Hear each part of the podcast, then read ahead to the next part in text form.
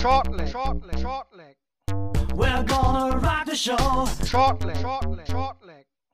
Bang your head and let it flow. Shortleg, shortleg, shortleg. Der Daten.de Podcast mit Thomas Shorty Seiler. Shortleg, shortleg, shortleg. Viel ist passiert in der großen Dartwelt nach der letzten Ausgabe und deshalb wollen wir in dieser Post-Halloween-Ausgabe von Shortleg nicht viel Zeit verlieren und direkt ins Geschehen reinstarten. Mein Name ist Marvin Funbom, herzlich willkommen zum Daten.de Podcast. Neben mir, an meiner Seite, hoffentlich auch viel Süßes oder Saures gespielt hat. Hi Kevin. Oh, also, äh, gestern noch einen Auftritt gehabt, deshalb äh, vielleicht deshalb ein bisschen mitgenommen, aber ansonsten äh, ist das alles nichts für mich. Vielleicht, vielleicht bin ich schon zu alt dafür, ich weiß es nicht. Und auch der Shorty ist dabei. Ich hoffe, bei dir ist auch nicht allzu sehr gegruselt, Shorty. Nein, nein, nein, nein. Also äh, hier im Norden ist das irgendwie, oder zumindest hier in Himmeling ist das sehr übersichtlich. Also ich hatte so gut wie nie irgendein Problem mit Trick or Treat. Wir nehmen auf am Montag, den 1. November. In vielen äh, Bundesländern ist ja heute auch Feiertag, also zumindest in NRW hatten Kevin und ich ja, Ich glaube fünf von sechs, äh, fünf, ne? Also ja, soweit ich war. Ja, die christlichen, die christlichen. Ich glaube im, im Norden, Norden nicht Shorty, oder? Ist bei euch heute Feiertag gewesen? Nein, nein, nein, ganz normaler Arbeitstag. Das tut mir leid, aber trotzdem haben wir ja zusammen hier gefunden und nehmen jetzt die neue Folge heute auf, die wir in drei große Blöcke unterteilen werden. Wir gehen ein bisschen chronologisch vor, wie ihr das gewohnt seid. Wir starten mit den European Championship ähm, in Salzburg. Zwei Wochen her seit der letzten Ausgabe, da hatten wir ja schon äh, in der Vorschau darauf geschaut. Dann dazwischen ähm, den Block zu den Player Championships, die da gelaufen sind. Die waren ja sehr erfolgreich aus deutscher Sicht, da werden wir auch darauf blicken. Und dann zum Abschluss gestern zu Ende gegangen die World Series of Darts Finals. Da werden wir auch ein paar Worte zu verlieren. Und genau, wir schauen dann auch ein bisschen so drauf, wie das aktuell so der PDC-WM aussieht. Wer ist da aktuell eigentlich qualifiziert? Denn wenn wir jetzt heute am 1. November aufnehmen, morgen finden ja bis Donnerstag dann die letzten Player Championships des Jahres statt und da wissen wir auch dann schon Entschuldigung, einiges mehr, was die WM-Quali angeht. Ja, dann gehen wir einfach mal rein, würde ich sagen. European Championship, ein bisschen die ja, Zeit zurückdrehen, noch nicht so lange her, aber schon ein paar Tage. Ähm, Kevin, wenn du zurückblickst, wir hatten da mit Rob Cross einen Sieger, den wir hier äh, gar nicht auf dem Zettel hatten. Wir haben uns mal wieder mit äh, Peter Wright äh, richtig in die Nesseln gesetzt. Aber Rob Cross, wie war das für dich? Also sehr überraschend, oder? Ja, definitiv. Also Rob Cross war äh, überhaupt nicht auf meiner Rechnung. Das, ja, immer wieder mal Ansätze gesehen, dass es wieder in die richtige Richtung gehen könnte, aber eben dann doch nicht in den letzten zwei Jahren und dann, ja, wäre ja dieser Titel aus 2019 jetzt aus der Weltrangliste rausgefallen und er wäre durchgereicht worden, glaube ich, auf 26 und ja, dann schafft er es genau im richtigen Moment dann wieder diesen Titel zu gewinnen. Also fast wie fast wie James Wade. Ne? Also hat dann nicht die, die tollsten Darts gespielt, aber durchaus dann auch äh, im Turnierverlauf immer mehr überzeugende Leistungen auch gespielt. Hatte dann mit Sicherheit auch ein bisschen das Glück auf seiner Seite, aber es verdient auf jeden Fall Anerkennung. Ne? Also das ist dann kein One-Hit-Wonder oder sonst was. Wenn jemand Weltmeister wird, wenn jemand World Matchplay-Sieger wird und dann auch noch zweimal European Champion wird, das ist überraschend gewesen, aber äh, zollt auch meinen höchsten Respekt auf jeden Fall. Wenn man da durchs Turnier geht, dann erst noch gegen Keen Barry, das war nicht wirklich besonders. Da Nein. konnte man nicht von ausgehen, dass da jetzt der Sieg irgendwann am Ende folgt. Äh, der Turniersieg dann gegen Brandon Dolan 10 zu 4 in Runde 2. Das hatte schon ein bisschen was zum alten Rob Cross, der war zumindest dann zur Stelle, wenn er musste. Finale gegen De Sousa 10 zu 5 ließ sich deutlich, hätte auch enger ähm, sein können, aber er war eben auch da zur Stelle, wie eben auch im Halbfinale, wo Joe Cullen ja einfach gar nicht anwesend war, muss man vielleicht auch, denke ich, so sagen. Und das Finale dann gegen einen gewissen Michael van Gerven, wo man vorher dachte, hm, da sollte doch jetzt eigentlich der Titel für Van Gerven werden. Da hat er 11 zu 8 gewonnen, auch jetzt nicht den Monster Average gespielt mit 92,91, aber Kevin, ähm, er hat es dann trotzdem irgendwie schon teilweise in seiner, in seiner alten Art, de, mit der auch Weltmeister geworden ist, gewonnen. Also er war halt auch in den wichtigen Momenten irgendwie war er da. Genau, man hat natürlich auch das Glück gehabt, dass Van Gerven das getan hat, was sonst einige Spieler gegen ihn nach so langen Tagen getan haben. Ich erinnere mich an die European Championship 2016, wo ein Mensur Suljovic sich sensationell ins Finale spielt, auch Phil Taylor im Viertelfinale auseinandernimmt.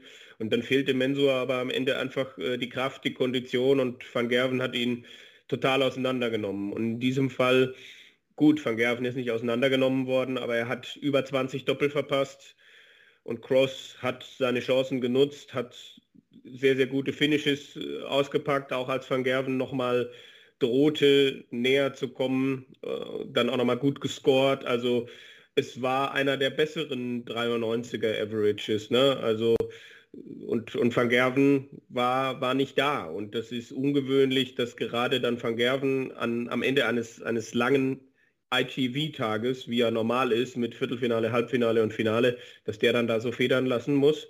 Ähm, aber da musst du dann halt auch bereitstehen äh, und, das, und das nutzen, weil auch Rob Cross ist ja jetzt nicht derjenige, der in den letzten zwei Jahren regelmäßig äh, diese langen Tage gespielt hat.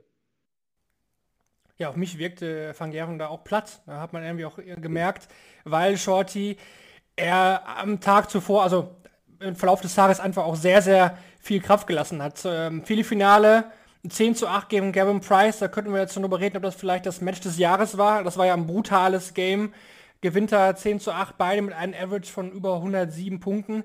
Und dann auch äh, gegen Aspinall im Halbfinale 11 zu 10 im Decider gewonnen.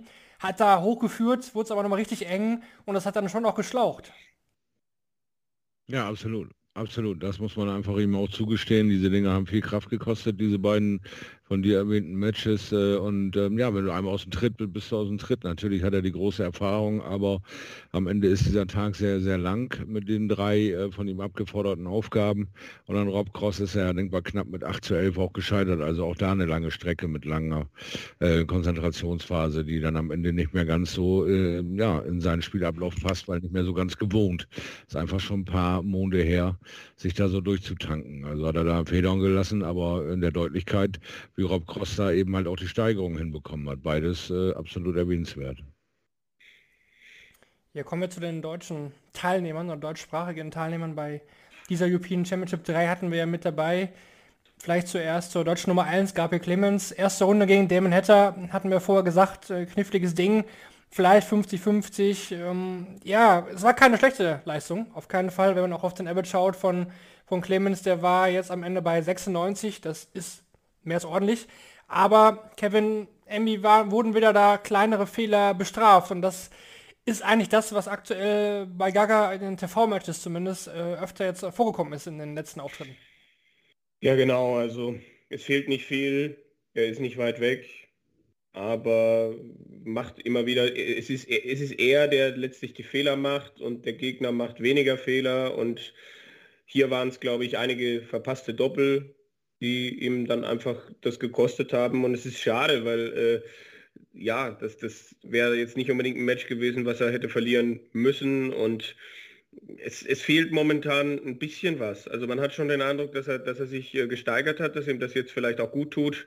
Die, ne, die, die Turnier auf Turnier, dass das jetzt wieder mehr äh, für seinen Rhythmus ist, wie er das auch schon mal gesagt hat.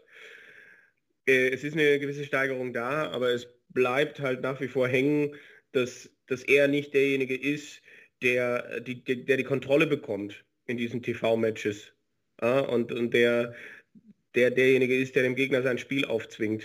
Und momentan ist sein Spiel ja so, wie vielleicht auch ungefähr seine Weltranglistenplatzierung es vielleicht widerspiegelt. Und bis in die Top 20, bis in die Top 16, vielleicht eher das gesagt, fehlt ein bisschen. Und dieses bisschen hat man vielleicht auch in diesem Spiel gegen Damon Hatter gesehen, weil ein Top 16 Spieler hätte das Spiel gewonnen.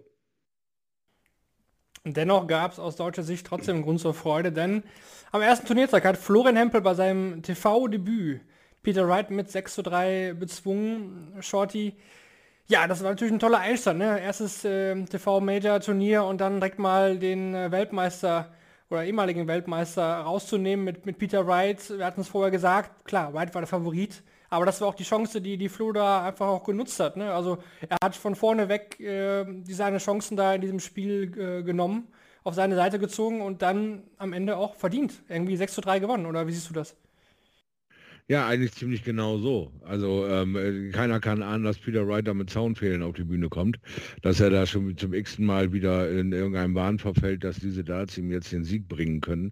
Er fängt an, sich immer mehr zu vertüdeln in sich selbst und in seinen Ideen, immer wieder mit neuem Equipment ähm, äh, Turniere gewinnen zu wollen oder auch Spiele gewinnen zu wollen. Und äh, äh, Flo hat das äh, ziemlich schnell bemerkt, dass er mit diesen ja, äh, Darts, die er sich dann für den Tag ausgesucht hat, eigentlich gar nicht irgendwie quasi quasi in der, in der Nähe von konkurrenzfähig ist und Flo das äh, Spiel wirklich auf seine Seite ziehen kann, ohne äh, da jetzt wirklich in Schwierigkeiten zu geraten. Und das war einfach auch toll, da zu sehen, dass wir den Reifeprozess ähm, so mehr oder minder so durchgesickert ist durch all die Protagonisten, die da rumrennen, dass wir auch in der Lage sind, jetzt mal Spiele für uns dann zu entscheiden, wenn wir merken, der Gegner ist heute nicht drauf. Wir äh, hören auf, in Ehrfurcht zu erstarren und warten darauf, dass die agieren, sondern wir fangen jetzt selber langsam mal an zu agieren und die Spiele in die unsere Richtung zu sehen. Und das hat äh, Flo gut hinbekommen. Wir haben uns das ja gewünscht, oder ich zumindest. Dreimal aus Bremer Recht kommt, weil jeder dritte Mal hintereinander der ersten Runde raus, Peter. Und äh, ja, da bin ich erhört worden. Aber auch äh, tolle Leistung von Florian auf jeden Fall. Ich denke, entscheidend war hier dann auch die erste Session, äh, wie, wie er ihm dann äh, die ersten drei Legs wegnimmt und da dann äh, 97, 85, 68 diese, diese Finishes wegmacht, später dann auch noch eine 76 checkt, sich dann auch nicht aus der Ruhe bringen lässt, als er dann doch mal doppelt verpasst und es dann aber auch zu Ende spielt. Wright hat gar nicht so schlecht gespielt. Man hat aber, denke ich, trotzdem gemerkt, dass da einfach gerade Dinge versucht werden und, und natürlich erwischt man sich dann als Beobachter immer wieder, wie man dann so sagt, hey, äh, was macht denn der da eigentlich, der, der Peter Wright? Äh, wo soll das hinführen? Ähm, es gibt doch ein paar Sets, die für ihn gut funktionieren. Vor allem das eine, und dann, dann nimm doch das und ja, aber Florian Hempel hat das auch genutzt und hat, hat ein gutes Spiel gemacht, weil wenn er die Chancen nicht nutzt, dann kann das genau andersrum eben auch ausgehen. Auf jeden Fall ein starkes Zeichen von Florian Hempel beim Debüt direkt ähm, erfolgreich zu sein. Dann ging es in der zweiten Runde gegen Menzo Sulevic bei seinem Heimspiel. Sulevic hatte in der ersten Runde gegen Adam Hunt eigentlich gar keine Probleme. Das hat er ganz souverän nach Hause gebracht und dann wurde die zweite Runde oder das Achtelfinale in dem Fall vom Spiel Sulevic gegen Hempel abgeschlossen. Das war das letzte Match, also dieser Session am Samstagabend.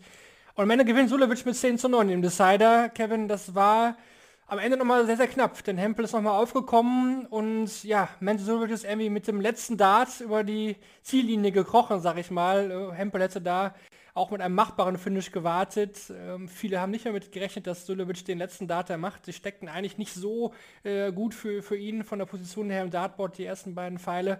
Aber er hat ihn trotzdem verwandelt, aber dennoch äh, hat sich da auch Flo wieder teuer verkauft. Und vielleicht hat hier auch die Erfahrung dann eben von Sulevic dann am Ende den Ausschlag gegeben.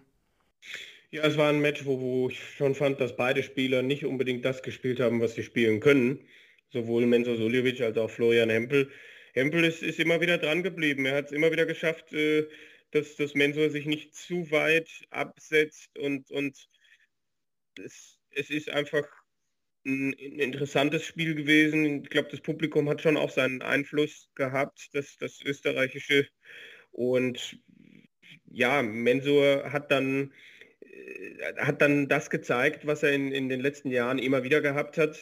Ähm, dieses über, über die Ziellinie kommen, dieses Matches fertig spielen, das war für ihn ein Problem. Das ist nichts Neues. Da verändert sich dann auch der Wurf. Da äh, beginnt er dann wieder äh, sich dann, da, da, fällt er dann fast vorne über. Und, solche Dinge passieren dann wieder. Und ja, ich glaube schon, dass es eine ausgelassene Chance für Florian Hempel war, aber es ist natürlich auch eine Erfahrung, ne? wenn dann da das Publikum äh, entsprechend gegen dich ist und so weiter. Das wird er vielleicht aus dem Handball schon kennen, aber aus dem Dart vielleicht so noch nicht, also mit Sicherheit noch nicht. Und ich denke, er hat, er hat das Beste draus gemacht. Es war ein Spiel, was vor allem von seiner Spannung gelebt hat. Das muss man ja auch ganz klar sagen. Und Mensur dann am Schluss irgendwie noch weitergekommen. Und dann haben ja manche Kollegen aus England schon wieder von der Mensur Mania getwittert, wo ich dann halt auch gesagt habe, das ist viel zu früh. Also klar, es geht bei Mensur wieder in die richtige Richtung, aber es gibt immer noch ein paar Dinge, die da sitzen, auch bei ihm im Kopf. Und dazu gehört halt auch das Fertigspielen, weil äh, das, das geht nicht oft gut in solchen Situationen. Und das war dann ja auch ein Problem im, im Viertelfinale gegen Joe Cullen. Da musste er zwar nichts fertig spielen, aber auch da war er nicht derjenige, der dem Spiel in der entscheidenden Phase noch seinen Stempel aufdrücken konnte. Genau, Cullen gewinnt da mit 10 zu 7, du hast angesprochen, im Viertelfinale gefühlt Sulovic da irgendwie das Maximum aus dem Turnier auch rausgeholt. Cullen dann im Halbfinale wiederum eingebrochen, wir hatten es äh, gerade schon angesprochen. Ja, dann würde ich sagen, gar nicht mehr so viel mehr zu den European Championship. Nur kurz die Frage an euch. Ähm, Van Gerven gegen Price, war das bisher für euch das Match des Jahres oder kommt ihr spontan auf ein anderes Spiel, was euch besser gefallen hat bisher in diesem Jahr? Puh. Das ist natürlich eine gute Frage. Ähm, nee, ich glaube, mir, mir fällt jetzt spontan nicht unbedingt was Besseres ein. Also das war schon Wahnsinn, was da passiert ist und, und äh, zwei Spieler, die, die es dann doch schaffen, alle Nebengeräusche auszublenden und ein großartiges Level an den Tag zu legen und dass dann Van Gerven es doch mal wieder schafft, an solchen Erfolg zu landen und die Art und Weise, ne, das, das war schon Wahnsinn. Aber man hat natürlich einfach auch gesehen, ein so ein Spiel macht halt also lässt sich noch nicht das Turnier gewinnen, ne? aber es war absolut sehenswert und ein, ein Wahnsinnsmatch, wo du dann halt so denkst, okay, das ist doch ein ganz anderer Sport als das, als, als das, was wir da sonst zu sehen bekommen. Ja und nein. Also ich habe auch Bock auf Price gegen Clayton. Also diese 10-9-Nummer jetzt nochmal gerade ganz aktuell war schon klasse. Das Spiel davor war auch klasse. Beide Male mit dem besseren Ende für den vermeintlichen Underdog. Also der eine Nummer 1 der Welt, aktueller Weltmeister, der andere vielleicht aktuell der beste Spieler. Also ist auch ein tolles Duo, was mich also in letzter Zeit fasziniert. Aber es sind äh, immer wieder äh, wunderbare Spiele, die da abgeliefert werden. Und ja, klar, bin ich dabei, dass es ein geiles Spiel war zwischen Van Gerven und Price, aber äh, mein Favorit bis jetzt, so was ich so sehen konnte und auch die, die Lässigkeit und diese Siegesgewissheit, der Body Language, irgendwie passt alles auf den Punkt, äh, finde ich einfach sehr, sehr ähm, imponierend Johnny Clayton zurzeit. Also, äh, ja, also das ist für mich so bis jetzt das Beste, was ich gesehen hatte. Clayton gegen Price, 10-9. Ja, Clayton war ja bei den European Championship nicht dabei. Er konnte sich da, warum auch immer, das kann man fast gar nicht verstehen, warum. Aber er war halt nicht qualifiziert. Er hat zweimal auf der European Tour sein erstes Spiel verloren. Im Nachhinein echt Wahnsinn, dass er das nicht geschafft hat, vor allem gegen Spieler wie äh, Smith Neal. Ja, das ist schon, schon echt super interessant, was manchmal diese Dartwelt uns da an Ergebnissen beschert. Dann würde ich sagen, machen wir den Haken hinter der European Championship in Salzburg, gewonnen von Rob Cross dann ging es ja auch direkt weiter, muss man sagen. Also viele Spieler sind dann ja direkt rübergeflogen, denn am Montag wurde dann in Barnsley der World Series of Darts Finals Qualifier äh, ausgetragen. Da will ich jetzt auch eigentlich gar nicht so darauf eingehen. Ähm, das hat auch kein deutscher Spieler da geschafft, sich zu, zu qualifizieren. Von Hempel hat es da noch am weitesten geschafft, aber am Ende auch nicht äh, die Quali äh, erreichen können, was, was, auch nicht jetzt so dramatisch ist. Äh, bekanntlicherweise sind die World Series äh, Finals jetzt nicht das äh, Premium-Turnier im, im PDC-Kalender. Aber dann äh, ab Dienstag ging es dann zur Sache. Dienstag, Mittwoch, Donnerstag und auch am Freitag wurden nochmal vier Player Championships ausgetragen. In diesem, diesem Jahr vor allen Dingen sehr, sehr viel wert in Form der Super Series. Und da würde ich sagen, gehen wir jetzt nochmal die Turniere durch. Es ging los. Äh, am Dienstag wurde das Turnier gewonnen von äh, Dimitri Vandenberg, der das Finale gegen einen gewissen Adrian Lewis gewonnen hat. Kevin. Wir, spre wir, sprechen ja so oft über Adrian Lewis hier, wo wir sagen, ah, er hat uns wieder Anzeichen gegeben, dass er zurück ist. Dann sagen wir, oh, ist es the old, the new Adrian Lewis? Ähm, kam schon auch irgendwie aus dem Nichts, muss ich ehrlich sagen, dass er da mal wieder das Finale erreicht. Ja, Adrian Lewis hat zum ersten Mal seit zweieinhalb Jahren wieder ein Endspiel erreicht. Und das nicht so glatt wie sein Finalgegner.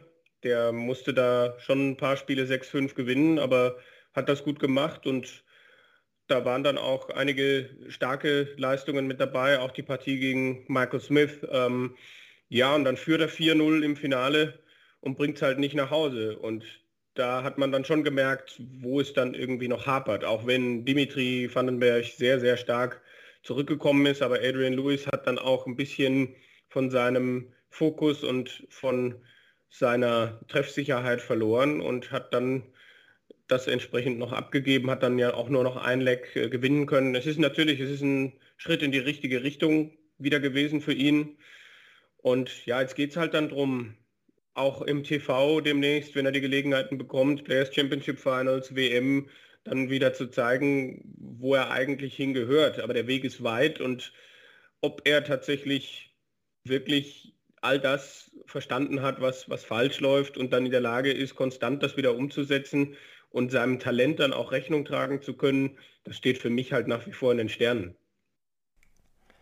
Er wird bei der WM mit dabei sein, das ist klar, aber wahrscheinlich nicht als Gesetzter. Äh, circa 7000 Pfund hatte aktuell Rückstand auf Kim Heibrechts. Äh, wenn man dessen Form anschaut, wenn ich die vergleiche, würde ich eher sagen, das schafft er nicht mehr. Dazwischen liegt noch Darius Labanauskas und von hinten kommen auch noch Spieler wie Ross Smith und äh, Kellen Wiss. Also das wird äh, wahrscheinlich so sein, dass er über die Pro Tour da durchkommt. Da ist er mehr als safe. Also wir werden Adrian Lewis definitiv äh, auf der WM-Bühne im Ali Pelli erleben, aber eben als nicht als Gesetzter. Und das ähm, bedeutet ja auch, dass er das schon früh auf äh, ja, starke Sätze dann in der zweiten Runde vielleicht treffen kann. Deswegen mal, mal sehen, wo die Reise beim, beim Jackpot dann hingeht. Er wird wahrscheinlich hoffen, dass er auf Durant trifft. Ja gut, das, werden, das werden einige hoffen, ne? zumindest in der zweiten ja, ja. Runde. Erstmal muss er ein International äh, bekommen. Und das könnte ja zum Beispiel Martin Schindler sein, der, ja. äh, um den Übergang zu finden, am Dienstag im Achtelfinale war generell. Wann, wann, war er denn nicht im Achtelfinale? Richtig, generell, das wir jetzt Fazit nochmal. Das war schon äh, sehr konstant. Also Martin Schindler da an dem Tag der beste deutschsprachige Spieler. Gehen wir rein in den Mittwoch und sehr erfreulicherweise hat es da Gabriel Clemens mal wieder in ein Pro-Tour-Finale geschafft. Leider müssen wir sagen, hat er es auch mal wieder nicht gewonnen am Ende. Er hat äh, Adam Gafflas geschlagen, Chess Barstow, Nathan Espinel, Steve Brown hat er auch bezwungen. Dann äh, Martin Schindler hat er zwischendurch noch äh, besiegt, obwohl Martin da Matchstarts hatte. Also eigentlich sah da Clemens wie der Verlierer aus und dann ein super Halbfinale gegen Chris Doby. Ja, dann ging es im Finale gegen Kellen Riss und ich dachte eigentlich, ich dachte, das macht er heute. Weil an dem Tag habe ich das Gefühl gehabt, das ist jetzt der Tag von Gaga, weil das war nicht so ein Tag, wo er super überragend durchgekommen ist. Das war so ein Tag, er hat die Spiele gewonnen zwischendurch super Darts gespielt, wie ein Halbfinale gegen Chris Doby. Aber ich dachte, okay, das ist so ein Tag, da so ein bisschen durchgewurschtelt, dann am Ende ein bisschen aufgedreht. Jetzt, das ist es. Und Callum Riss ist ein Finalgegner, den kann man mal bezwingen. Klar, hat er auch dieses Jahr schon mal gewonnen. Aber dachte ich, den hat er eigentlich. Und auch im Spielverlauf, ich weiß nicht, wie ihr beiden das seht, Kevin, es war, es war wahrscheinlich das Finale, was er hätte am ehesten seiner bisherigen Finals hätte gewinnen können. Vielleicht ja. sogar müssen. Ja, also es war ein Tag, an dem ich natürlich dann die Ergebnisse verfolgt habe, wo ich aber auch nicht für Berichterstattung eingeteilt war. Aber als ich dann gesehen habe, was Gaga da liefert, habe ich mir dann den Stream eingeschaltet und dachte, ich habe auch gedacht, historischer Moment, der zweite deutsche Spieler, der es schaffen wird, ein PDC Pro Tour Turnier zu gewinnen. Und dann ist er 3-0 vorne. Und ja, lädt danach Ritz aber ein, ins Spiel wieder zurückzukommen verpasst immer wieder auch Chancen und dann nicht nur welche, wo er dann mal eben einen Dart kriegt, sondern auch welche, wo er dann mal drei kriegt. Äh, ein Finale, das auch von seiner Spannung gelebt hat und wo Gaga immer wieder auch starke Momente hatte, aber einfach zu viel hat liegen lassen und das da, da habe ich mich dann schon auch ertappt, mir die Frage zu stellen, wann, wann denn? Also äh, wann, wenn nicht heute? Und äh, wie kann er es schaffen, das nicht irgendwie in seinen Kopf zu bekommen, dass er jetzt fünf oder sechs Finals bei der PDC gespielt hat und es nicht geschafft hat und dann an diesem Tag halt der Gegner auch ihm einiges angeboten hat. Also das sehe ich schon auch als verpasste Chance und als ja auch bittere Niederlage. Also er hat ja auch schon gegen Gary Anderson mal ein Finale verloren, gegen Peter Wright das dann mal nicht geschafft äh, beim German Masters, aber das war nochmal ein anderes Finale, auch mit diesem Verlauf, dass er dann 3-0 vorne war. Das, äh, ja, da habe ich mit ihm durchaus gelitten. Ich meine, wir wissen ja, wie Gaga äh, mit solchen Sachen umgeht und wie schnell er dann Sachen auch abhaken kann, aber selbst bei ihm fragte ich mich dann, ob das dann jetzt noch so einfach geht, das alles immer dann sofort äh, wieder wegzuschieben. Schotti, wie schwierig ist das jetzt Gut, es ist ein paar Tage schon wieder her, neue Turniere, man kommt auf der Tour halt sehr schnell die Chancen, es wieder besser zu machen, aber trotzdem, wie, wie schwer ist das jetzt für Gaga, das ja, einfach wirklich, wie Kevin sagt, ähm, zu schaffen, dass er es nicht in seinen Kopf festsetzt. Also diese Blockade, diese, diese letzte Hürde, die er dann irgendwie nochmal irgendwie gehen muss. Wie schwierig ist das, das aus dem Kopf rauszukriegen? Ja, gar nicht erst reinzulassen ist die Schwierigkeit, weil meistens denkst du da selber nicht drüber nach, sondern die werden von außen rangebracht, diese Ideen, dass man auf einmal eine Serie findet, in der man acht Spiele hintereinander verloren hat, macht man sich selber vielleicht so sekundär den Gedanken, Mensch, ich muss hier mal langsam umboxen. Man, man, man äh, stellt sich das für sich selbst immer positiver dar, als äh, die ganzen anderen Leute, die daraus irgendwie eine Sensation oder eine Geschichte machen. Gaga ist äh, äh jetzt wieder... Ähm, äh, zum achten Mal hintereinander an Ratajski gescheitert. So, und da ist auch wieder so, eine, so eine Aussage, jetzt in, gerade in den aktuellen Dingern, wo man dann auch sagt, ja, aber er ist immerhin in der Lage, gegen den Kerl achtmal anzutreten. Der ist Nummer 13 in der Welt. Das heißt, es sind TV-Turniere. Ständig ist Gaga da Dauergast und irgendwann wird auch dieser Knoten platzen. Bis jetzt sehen wir ihn an einem Langzeitplan tüfteln und er hat äh, stetige Verbesserungen und konstante Momente. So, und jetzt haben wir einen wirklich engen äh, Restkalender. Da können äh, Karrieren äh, ganz durchgereicht werden, so wie wir es gesehen haben oder wie wir es jetzt auch äh, gerade gesehen haben, wie man das abwehrt durch Rob Cross, indem man mal wieder ein Highlight setzt oder bestätigt.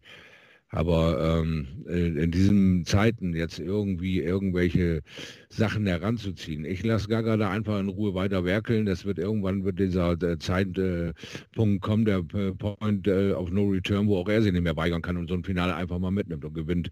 Aber ähm, äh, ich, ich habe da keine Ungeduld in mir, sondern eher äh, eine Spannung, wann das soweit ist. Also bis äh, hierhin ist Gaga für mich immer noch sehr, sehr gut und sehr stabil unterwegs und tja, irgendwann vielleicht in dem Endspurt vor der WM wird er auch noch seinen guten Moment erleben, um eben stark bei der WM dann zu sein.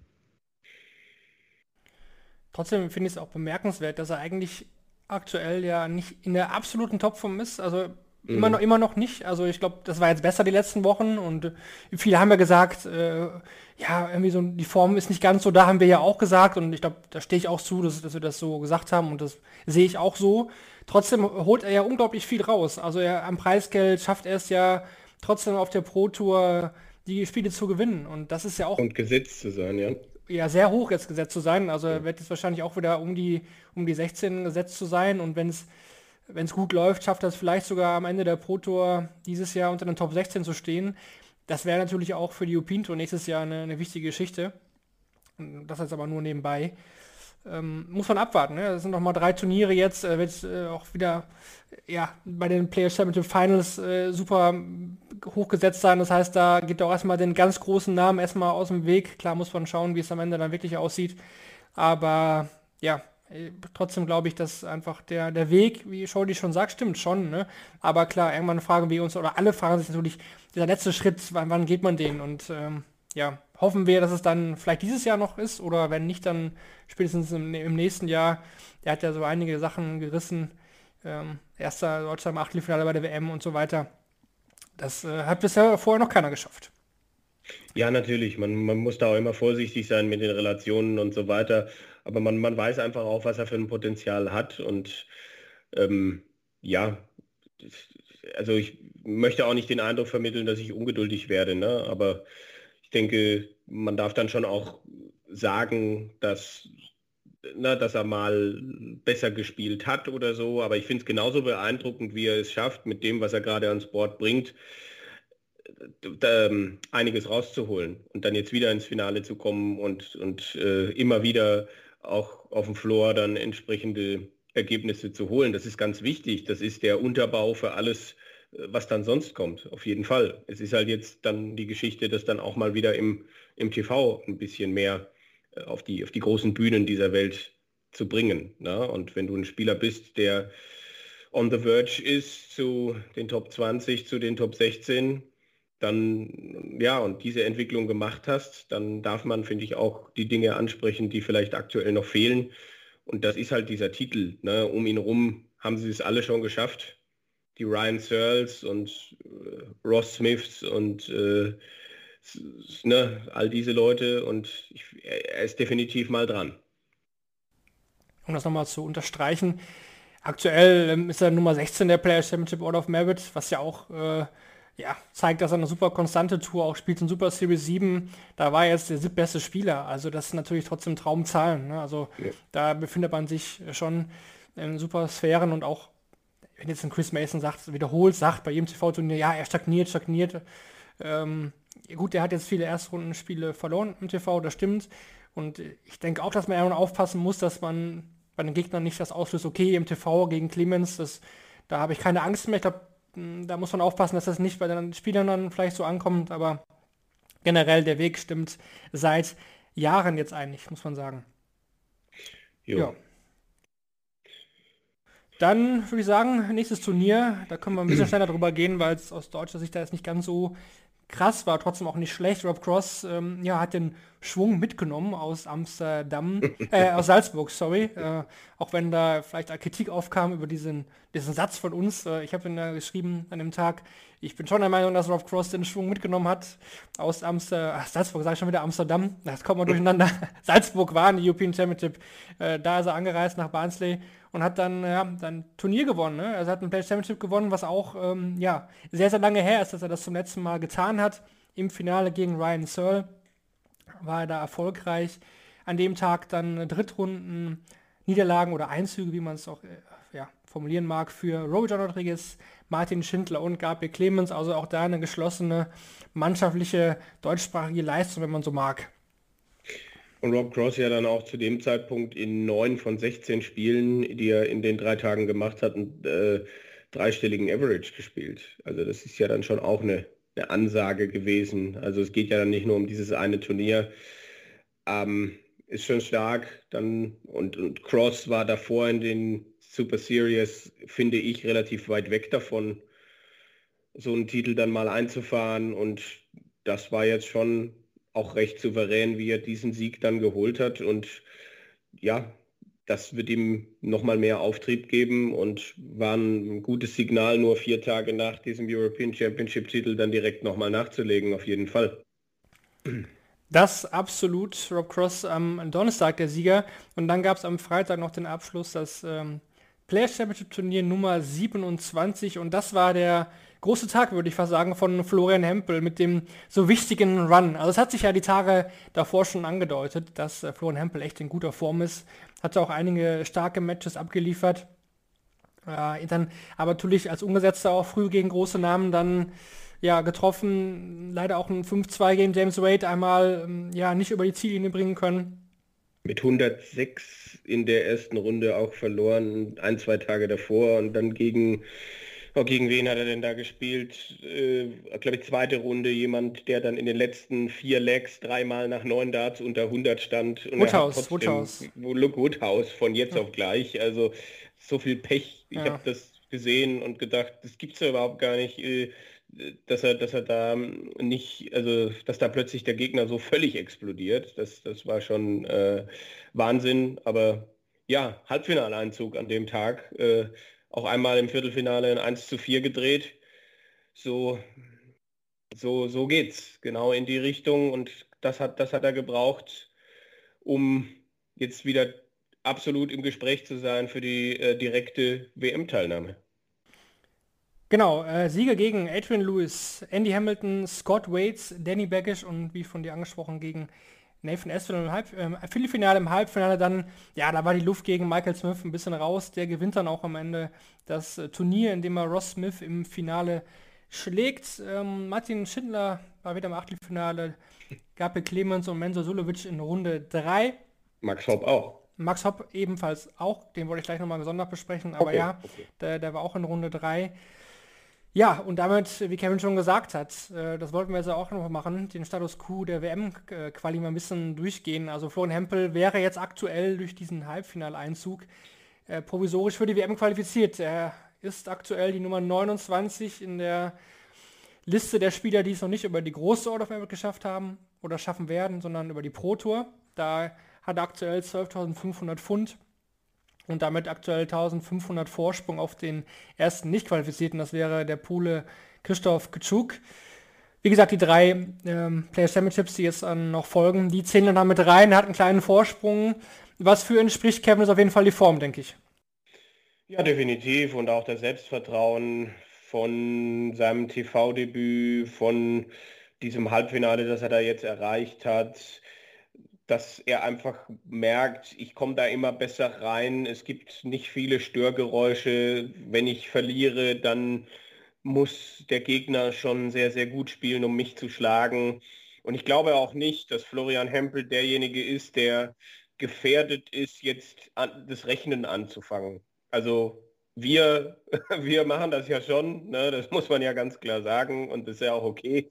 Und es gibt ja dann auch Experten, die dann diese Dinge berechnen und die dann halt sagen, dass äh, etwa 13.250 Pfund äh, letztlich reichen werden, um sich für die WM direkt zu qualifizieren. Das würde bedeuten, dass Florian Hempel noch zwei Spiele gewinnen müsste. Man muss aber auch ja sehen, dass ein Martin Schindler sich zum Beispiel nicht über diese Top 32 äh, der Pro Tour qualifizieren wird, auch wenn er drin steht, sondern diesen Super League, diesen Super League Platz kriegen wird äh, und einnehmen muss.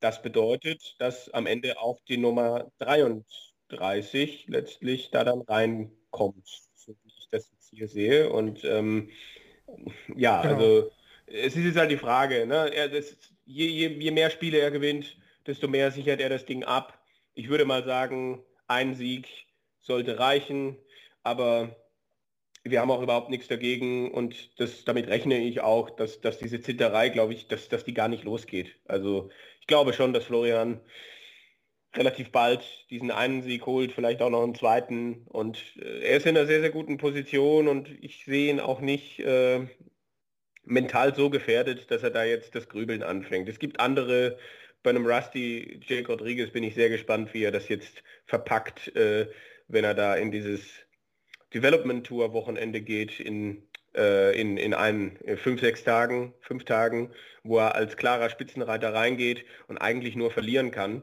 und jetzt aktuell auch seine Formkurve wieder nach unten zeigt. Jetzt lasse ich mich ablenken, Entschuldigung. Äh, Florian Hempel, sehr, sehr gute Chancen, sich zu qualifizieren und äh, ja, also ich habe da schon ein bisschen den Haken hinter, sollte man vielleicht noch nicht, aber ich, ich traue ihm das absolut zu.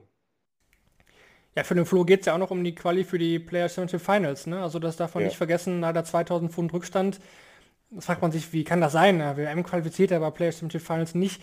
Diese Pro Tour mit der 10 natürlich eben auch die European Tours drin und da hat er zweimal die zweite Runde erreicht, macht äh, ergo 4000 Pfund und die kommen ihm da sehr zugute. Er wäre ja auch beim dritten Event noch dabei gewesen wo ich lange dachte, hm, das könnte teuer werden, dass er das dieses Jahr nicht spielen darf quasi.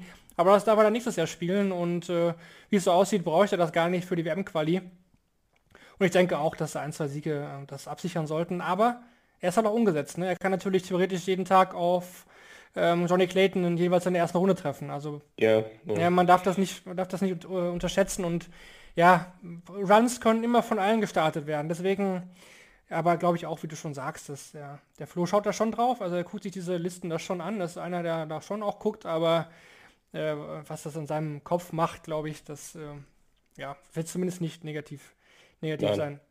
Also Clemens über die Weltrangliste, Schindler über die Super League und wahrscheinlich Hempel über die Pro Tour. Das ist der aktuelle deutsche Stand.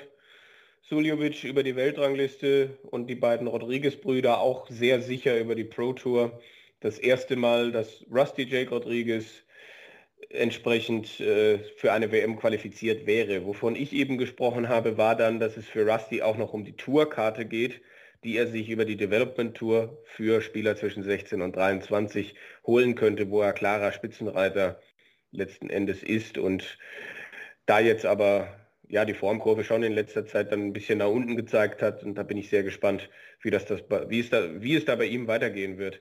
Ansonsten fehlen auch in dieser Woche zwei deutsche Spieler, die nicht an den Players Championships teilnehmen, wo man vielleicht auch bezweifeln kann, dass die Ende November beim PDPA Qualifier spielen. Das sind, das sind Robert Marianovic und Michael Unterbuchner.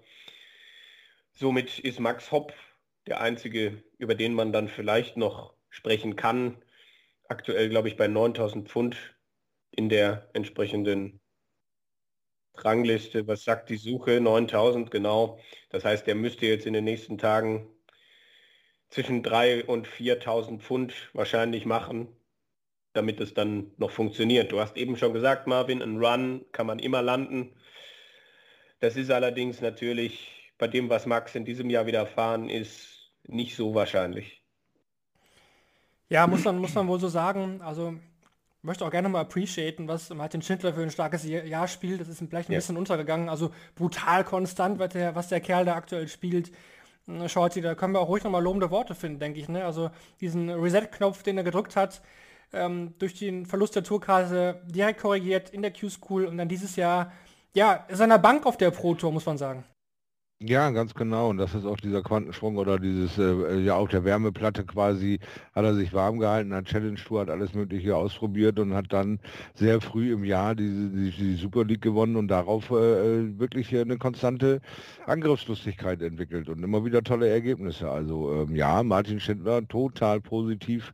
Äh, wir haben lange darauf gewartet und äh, ja, ich freue mich sehr, dass er jetzt äh, alles so in seinem Privatleben und alles um ihn so jetzt mal für ihn läuft. Es läuft pro Großschindler und er zeigt es mit guten, guten Leistungen. Also äh, da bin ich auch noch äh, sehr gespannt drauf, äh, wie, wie das da weitergeht. Aber das ist also alles noch ein bisschen Zukunftsmelodie.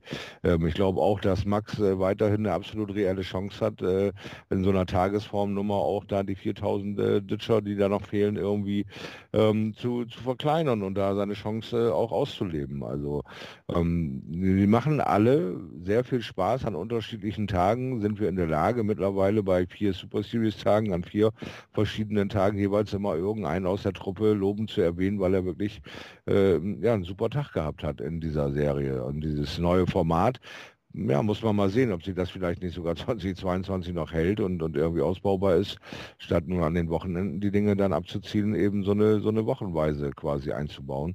Äh, mal sehen, ob dieses Quali-Format dann ähm, oder dieses Ranglistenformat Player Championship da nicht erhalten bleibt und man sich daran gewöhnen muss. Also sie, sie kommen mit immer besseren Ergebnissen und auch Martin Schindler, Hut ab, tolle Leistung, was ähm, 2021 angeht, äh, geht der Weg und der Daumen ganz klar nach oben.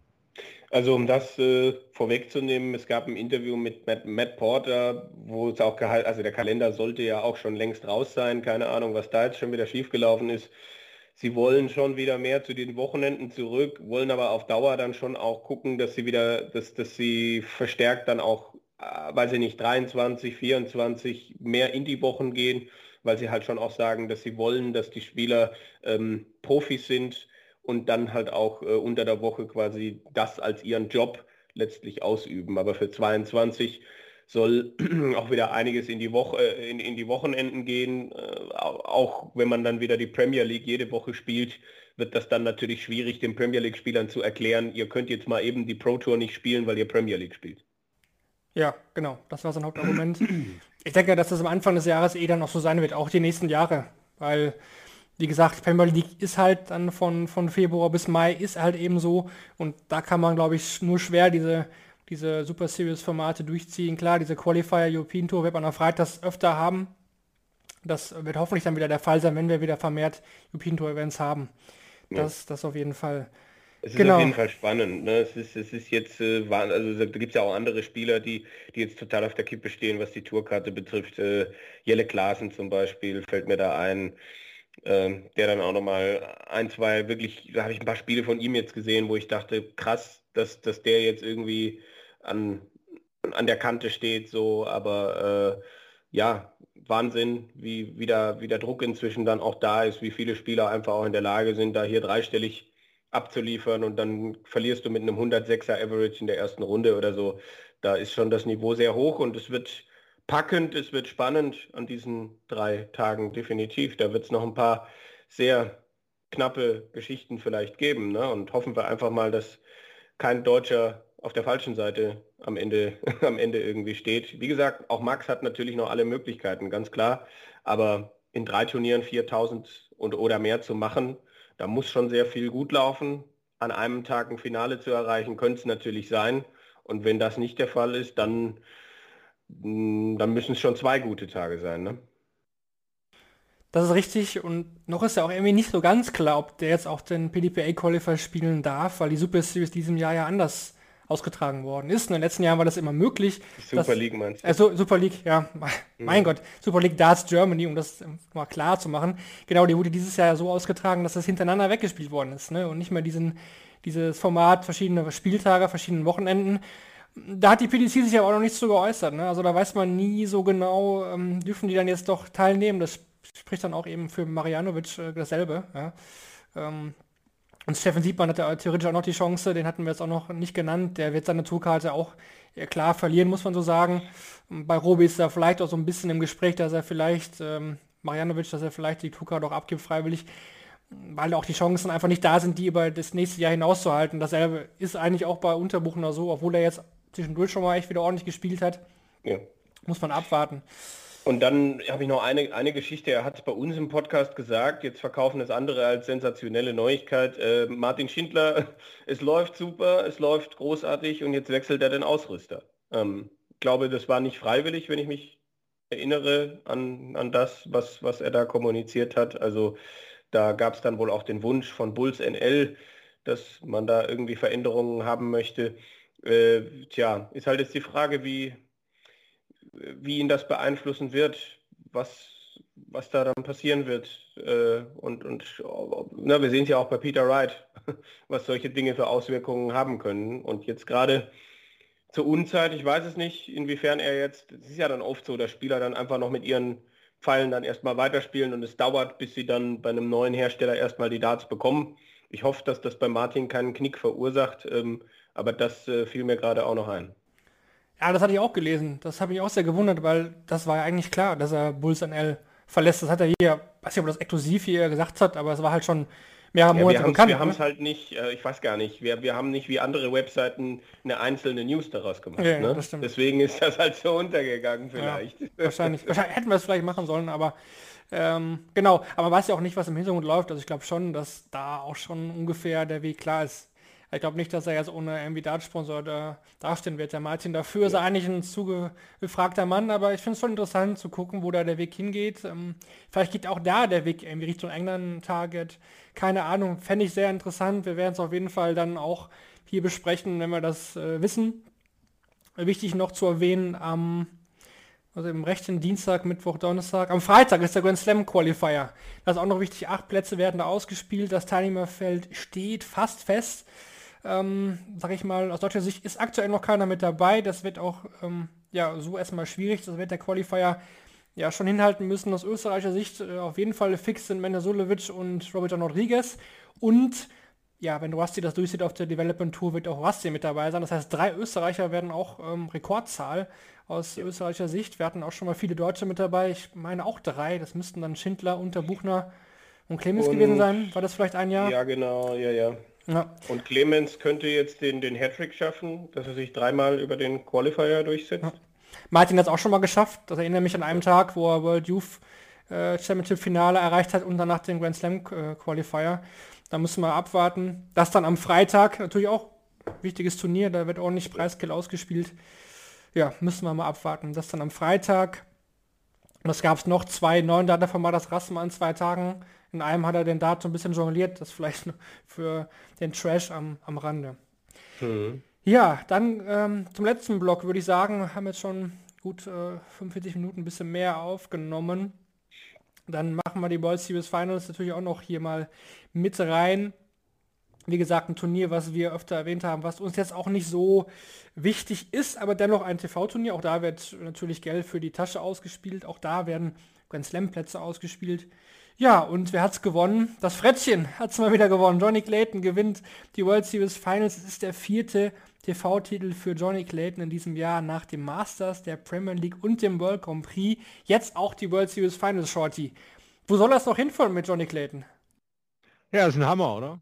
Das ist ein absoluter Hammer und die Sympathiekurve steht auch noch höher als die von seinem Doppelpartner Gervin Price. Also was für ein Jahr für Johnny Clayton. Jetzt knapp 500.000 verdient. Neben seinem regulären Job ist das wahrscheinlich ein bisschen mehr als Taschengeld. Aber ich bin auch gespannt ein bisschen auf die Nebengeräusche, wie ernst äh, es mit seiner normalen Arbeit weiterhin wird, wenn sein Kalender nun voller und voller und voller wird weil er ist dann ähm, ja jetzt äh, in, in, diesen äh, überall gesetzten Turnieren und äh, wird er nun äh, weiterhin äh, Semi-Pro bleiben oder wird er sich jetzt komplett äh, mal ein paar Jahre darauf konzentrieren und vielleicht seine eigene äh, Firma gründen oder bei seinem Chef anfragen und sagen, hey, ich äh, biete dir eine Teilhaberschaft an, aber ich äh, äh komm, äh, arbeite nicht mehr von 8 bis 16 Uhr. Das schaffe ich einfach nicht mehr, weil ich auf viel, zu vielen Turnieren bin. Also was für eine Geschichte von Johnny Clayton, äh, wie wunderbar der das alles äh, integrieren kann und da in einer Leichtigkeit äh, durch die Gegend saust, ist äh, wirklich äh, phänomenal. Also da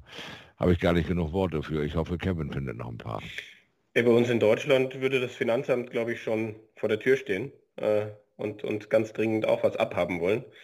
Wahrscheinlich ist das in England zumindest auch so. Äh, es haben sich einige Trends, finde ich, einfach an diesem Turnier bestätigt. Und einer ist dann halt schon auch, dass äh, Johnny Clayton äh, zur Stelle ist, wenn es drauf ankommt und ja, sich eine, eine gewisse Reife dann auch angeeignet hat. Da waren enge Momente auch an diesem Wochenende dabei. Er dreht ein Viertelfinale gegen Gervin Price, nachdem er 2 zu 7 zurück ist. Okay, bei Price war der Tank irgendwie leer, aber das muss Clayton auch erstmal so spielen. Im Halbfinale hat er immer wieder auch Antworten auf einen nicht unbedingt so schlecht spielenden Michael van Gerven. Van Gerven checkt 170, Clayton macht im Gegenzug 87 auf Bull zu und macht das am Ende 11-6 und das in dieser Deutlichkeit, das musst du auch gegen einen Michael van Gerven, bei dem man schon sagen muss, er wird wieder besser, die Formkurve zeigt nach oben und es ist Wahnsinn, wie der bei den Werten, die er in letzter Zeit auch auf dem Floor gespielt hat, kein Turnier bislang gewonnen hat, bis auf dieses komische World Series Ding in Kopenhagen. Aber auch da, Clayton behält die Oberhand und im Endspiel gegen Dimitri Vandenberg eben genauso. Immer wieder hat er Lösungen. Es steht 6-6, dann spielt er ein Elfdata zum 8-6, dann checkt er 103 nach dem Van Vandenberg doppel verpasst, dann macht er noch 121 zu. Also einfach diese, diese Clutch-Moments, wie die Engländer sagen würden, dass er einfach, wenn es drauf ankommt, da ist und nicht nur dann, dass er ein entsprechend hohes Grundniveau da an den Tag legt und leider Gottes jetzt schon wieder einen Titel gewonnen hat, der, der, der nicht für die Ranglisten zählt. Ähm, ja, aber er ist, er ist da und nimmt das ja jetzt auch alles mit und dies, das Selbstvertrauen ist da und er ist vielleicht der Mann der Stunde, aber für mich hat sich auch an diesem Wochenende wieder gezeigt, es ist niemand unangreifbar, auch Gerwin Price nicht.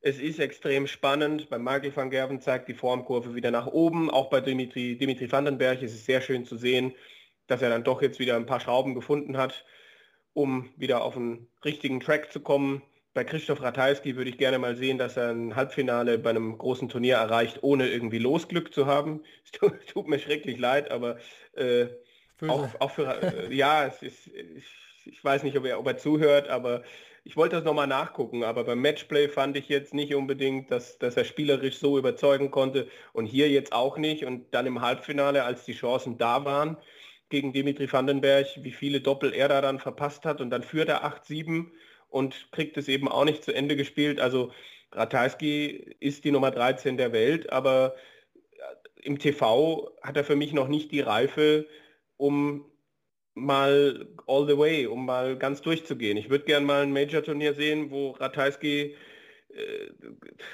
ja mal richtig gefordert ist und das mit entsprechend guten Leistungen dann auch zurückzahlen kann. Wo wir bei der Formkurve sind, würde ich gerne auch noch kurz Kim Heibrechts erwähnen. Finde ich auch sehr schön, dass er wieder zurückkommt. Das hat man auf dem Floor gesehen und das hat man jetzt auch bei diesen World Series Finals gesehen. Da zeigt die Formkurve absolut nach oben. Knappes Ding im Viertelfinale gegen Dimitri verloren. Zwei Landsmänner, die gerade gut drauf sind und es sich ordentlich geben. Das hätte auch andersrum ausgehen können. Ähm, gewisse Trends, finde ich, bestätigen sich einfach aktuell. Äh, und für mich wichtig, auch wenn Johnny Clayton jetzt dieses Turnier gewonnen hat.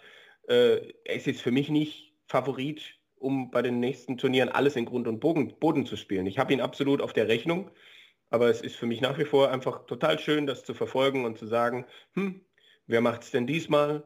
Und ja, vorhin, meine, meine Freundin hat mich vorhin gefragt, wen ich denn als Weltmeister tippen würde. Es hat mich total überfordert. Es war äh, Ich, hab, ich, hab, ich hab, weiß, weiß nicht, ich muss darüber nachdenken. Where's your money on? Und nicht nur eine Stunde, das, das dauert, das dauert. Ja, ja. Nee, das ist eine super, super spannende Frage. Ich glaube, das kennen wir alle von Leuten, die vielleicht nicht so tief drin sind, die immer fragen, heißt ja bald wieder WM, da schauen ja alle wieder zu, auch diejenigen, die nicht so dataffin ja. oder datennerdig sind wie wir. Äh, könnte ich auch keinen kein Tipp aktuell abgeben, aber dazu dann vielleicht in unserer WM-Vorschau, wenn wir dann wieder in unseren WM-Tipps glänzen, da haben wir doch alle wieder Spaß dran, wenn wir wieder schön in die, ja, in die Scheiße greifen und da falsche Tipps abgeben. ja, ja. Mir ist nicht ein einziger Fall bekannt.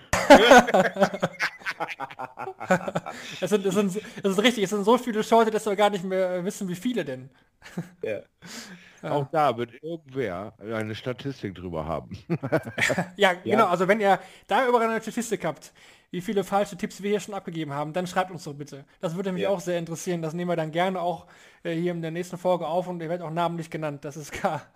also Shorty dann mit dem Darren Webster Fanshirt und ich mit dem Stephen Bunting wird bei dieser WM mit überhaupt nichts etwas zu tun haben, Schriftzug auf der, auf der Brust. Äh, das müssen wir dann in der Vorschau ja. entsprechend bebildern wahrscheinlich. Ja. ja, und ich werde dann wieder sagen, Peter Wright macht's und er macht's dann auch wieder nicht. Das wird auch zum dreimal was ist denn eigentlich mit, mit, können wir noch ganz kurz über Mervyn King reden? Was, was war denn da am Freitagabend mit Mervyn King los? Das ist ja unfassbar gewesen. 115, noch was. Dem waren die World Series Finals völlig egal in den letzten Jahren. Und dann äh, hat er sich qualifiziert, äh, hat dann doch mal einen Qualifier gespielt und dann ist wahrscheinlich beim King egal, dann einfach völliges Feuerwerk. Ich weiß es nicht. Vor allen Dingen war mal zufrieden mit seinem Spiel, ne? Das hat er mal im Interview ja. mal gesagt. Das äh, kommt ja eigentlich gar nicht vor. Ne? Naja, das war nicht von A-Game, sagte er immer wieder, na, ich kann noch besser spielen. Ich glaube, da war er echt mal zufrieden. Hat dann auch in der zweiten Runde gegen das Rasmus auch keinen Leck abgegeben. Also der stand nach zwei Tagen bei 12 zu 0 Lecks. Gut, ist dann halt im Viertelfinale dagegen Van Gerben raus, aber sicherlich eine äh, ja, der positiven Überraschungen dieses Turniers. Auch Nils Sonnefeld, den hätte ich auch so jetzt nicht über erwartet.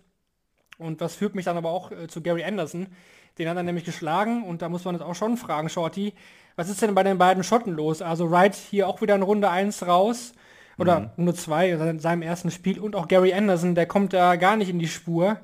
Muss man sich da große Sorgen machen um die beiden Schotten?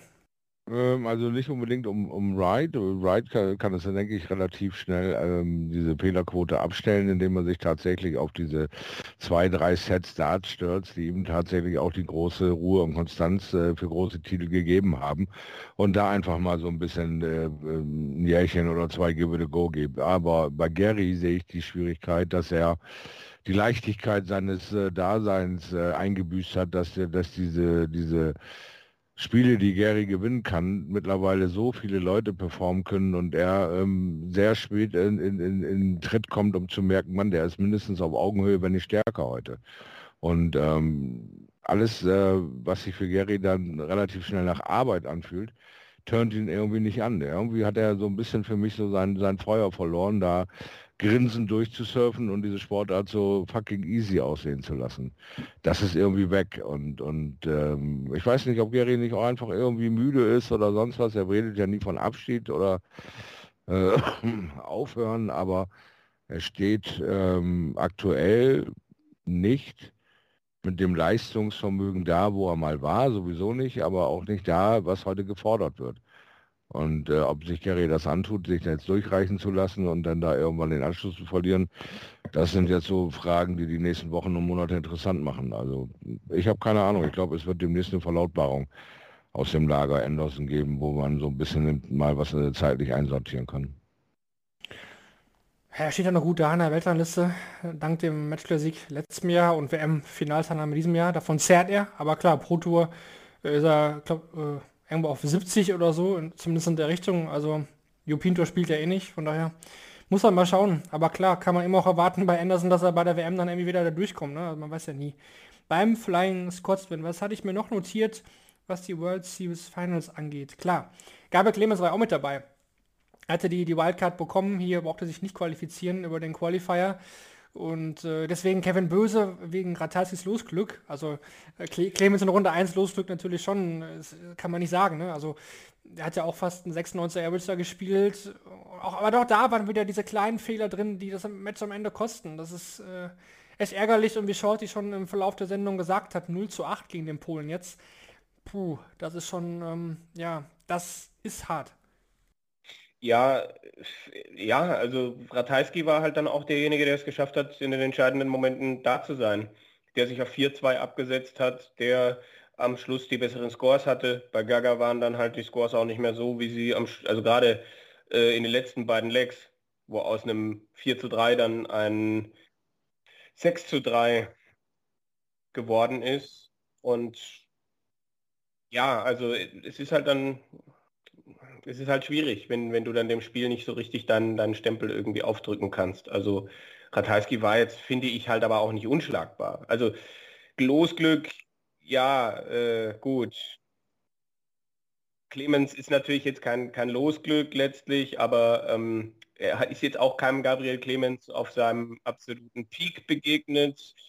Äh, gegen Fallon Sherrock, ja, die, war auch, glaube ich, nicht auf 100 Prozent und im, im Viertelfinale, was haben wir denn da noch? Äh, gegen Nils Sonnefeld, das, das war von Sonnefeld auch nicht das Oberste aus der Schublade. Also ich finde schon, dass, dass Ratajski jetzt auf seinem Weg ins Halbfinale nicht die größten Steine gehabt hat, um das vielleicht nochmal zu präzisieren.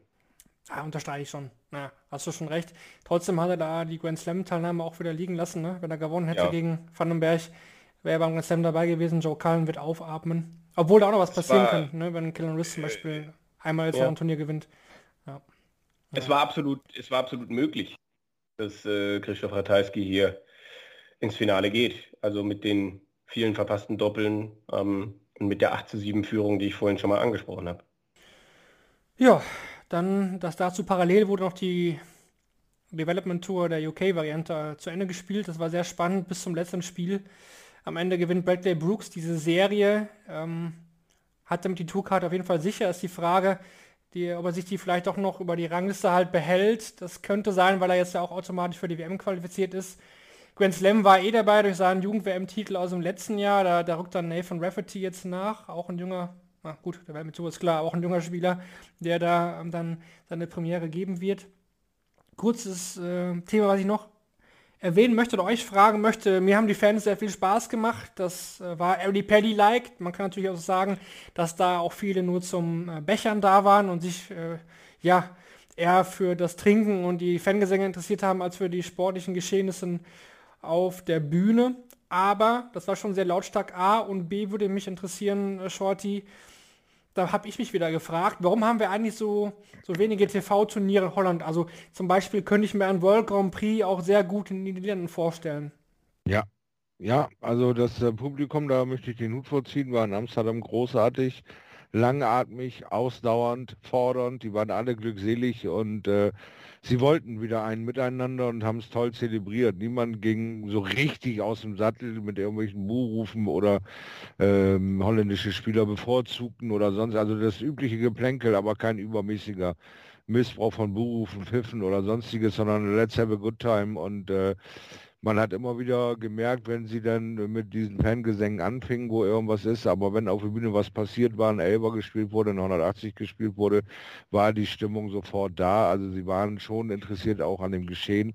Und äh, klar, gerne, gerne mehr vor diesem Publikum äh, in, in Holland, äh, auch in äh, Dänemark, da waren wir auch begeistert vor kurzem äh, die Geschichte. Also von daher gerne mehr äh, äh, Turniere.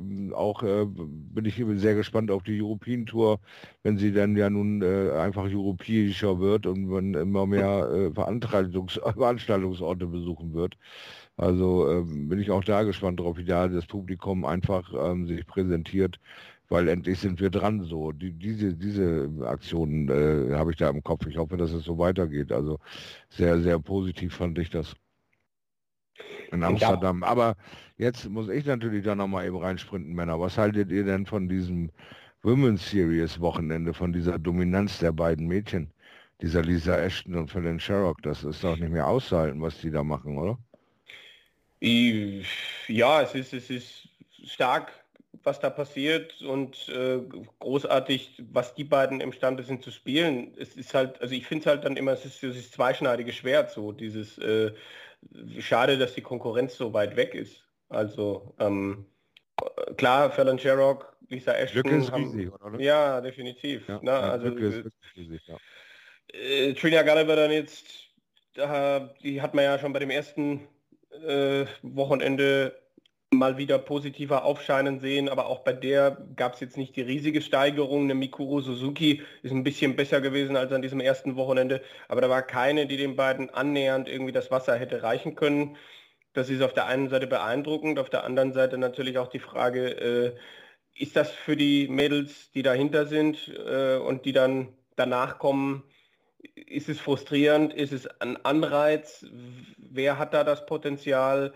Ähm, das, das finde ich auch interessant, ne? weil so eine Serie kann natürlich dann auch äh, das kann natürlich dann auch langweilig werden. Also ich finde es total beeindruckend. Ich finde es total nett. Es ist halt äh, die Frage, was macht das mit den Spielerinnen, die da dahinter sind und einfach äh, überhaupt nicht dran vorbeikommen, so nach dem Motto. Ja, Bin ich, ich- sehr gespannt. Ja. Hatte ich mir auch noch notiert, dass wir kurz das erwähnen. Äh, Sehr gut, Scholte, dass du da angegriffen hast. Äh, ja, es ist natürlich schon drücken die Dominanz, äh, aber man muss, denke ich, auch auf die Leistung schauen. In Details, in halt in Form der Averages auch. Und die sind schon sehr gut.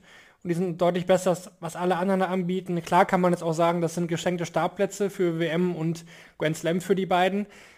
Würde ich auch mitgehen, kann man so sehen. Die beiden sind aktuell einfach ähm, den anderen meilenweit entfernt.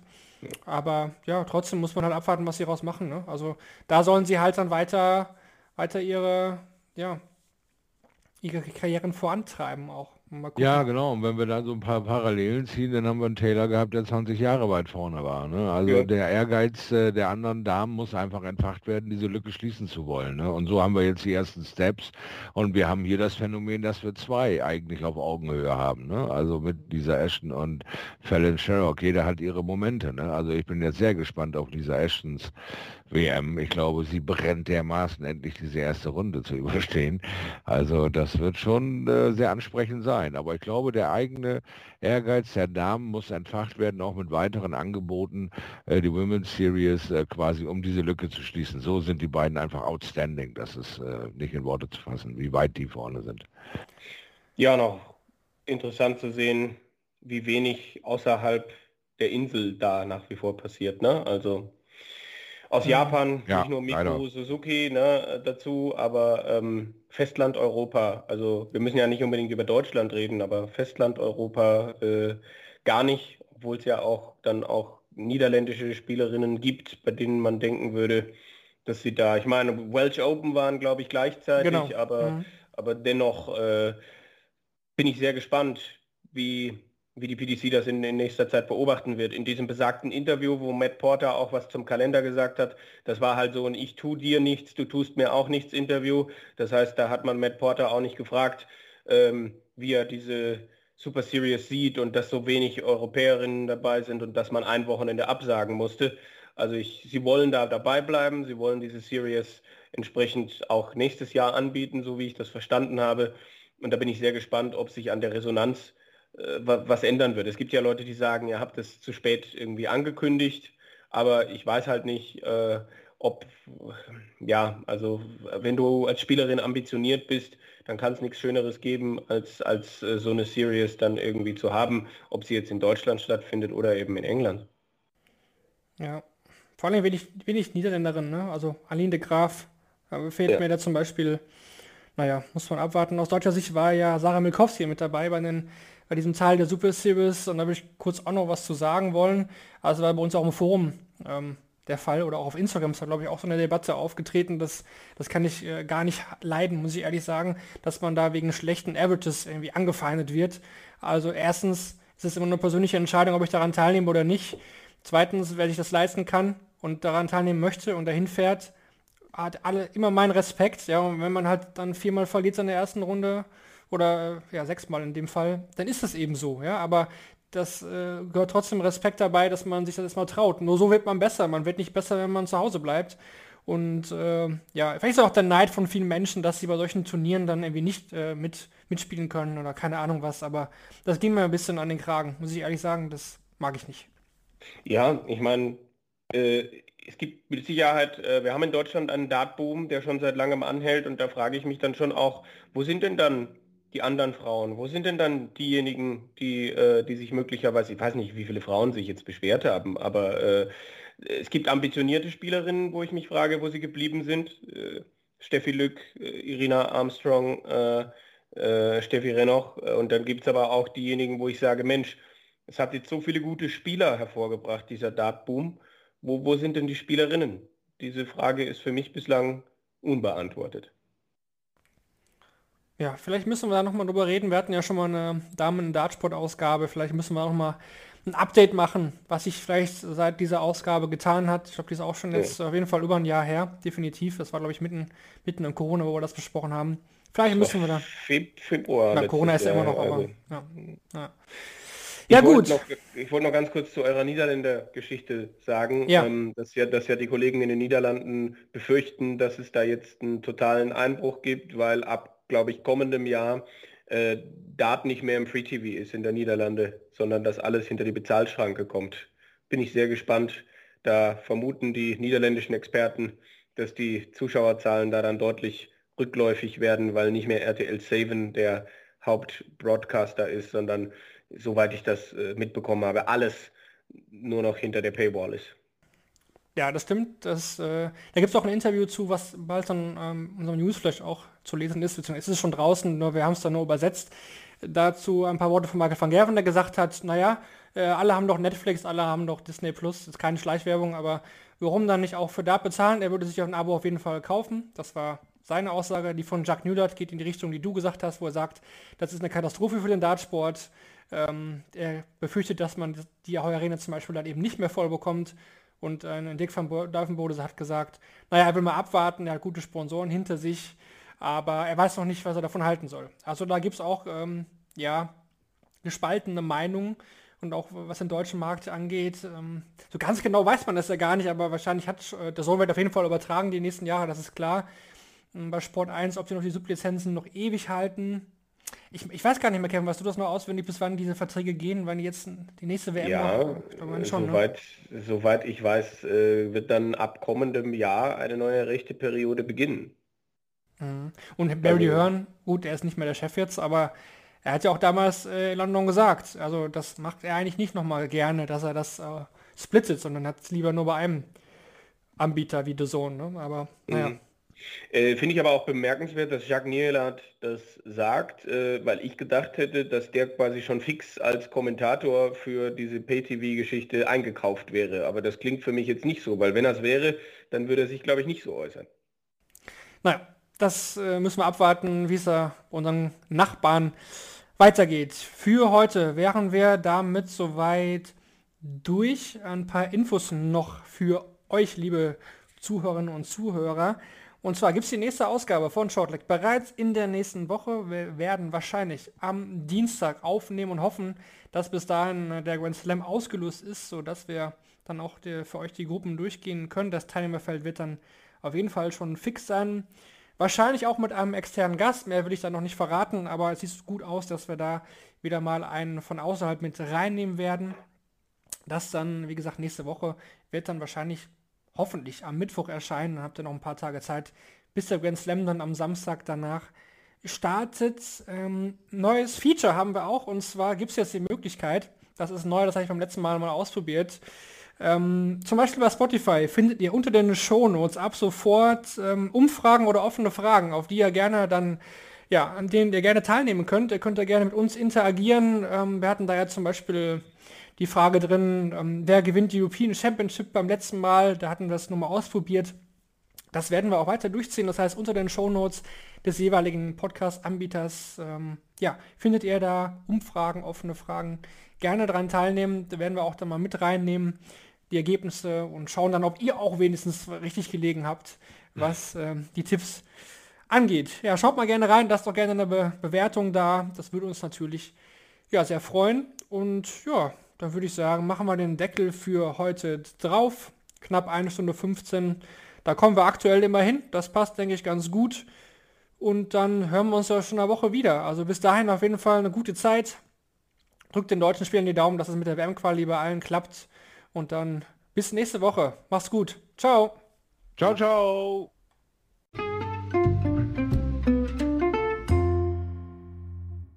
Schatz, ich bin neu verliebt. Was? Da drüben. Das ist er. Aber das ist ein Auto. Ja, eben. Mit ihm habe ich alles richtig gemacht. Wunschauto einfach kaufen, verkaufen oder leasen. Bei Autoscout24. Alles richtig gemacht.